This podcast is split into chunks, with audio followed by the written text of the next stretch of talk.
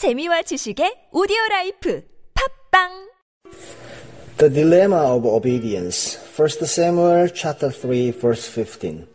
And Samuel failed to show Eli the vision.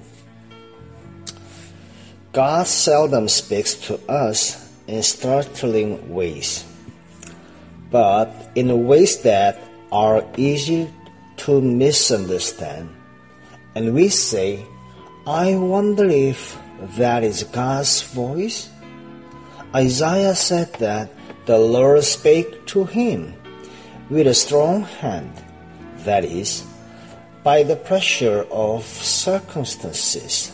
Nothing touches our lives, but it is God Himself speaking.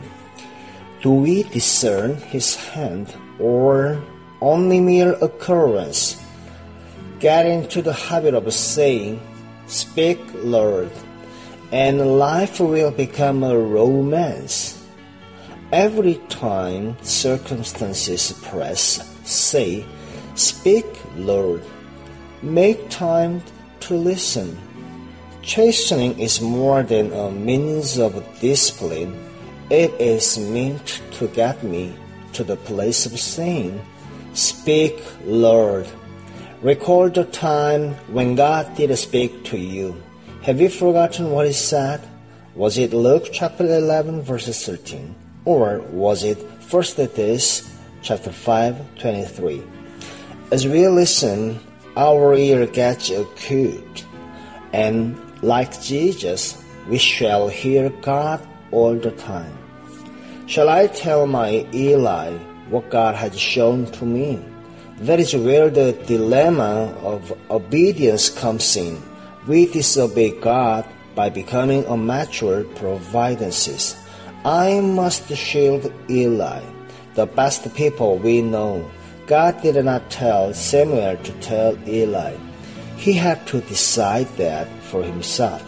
God's call to you may hurt your Eli, but if you try to prevent the suffering in another life, it will prove an obstruction between your soul and God.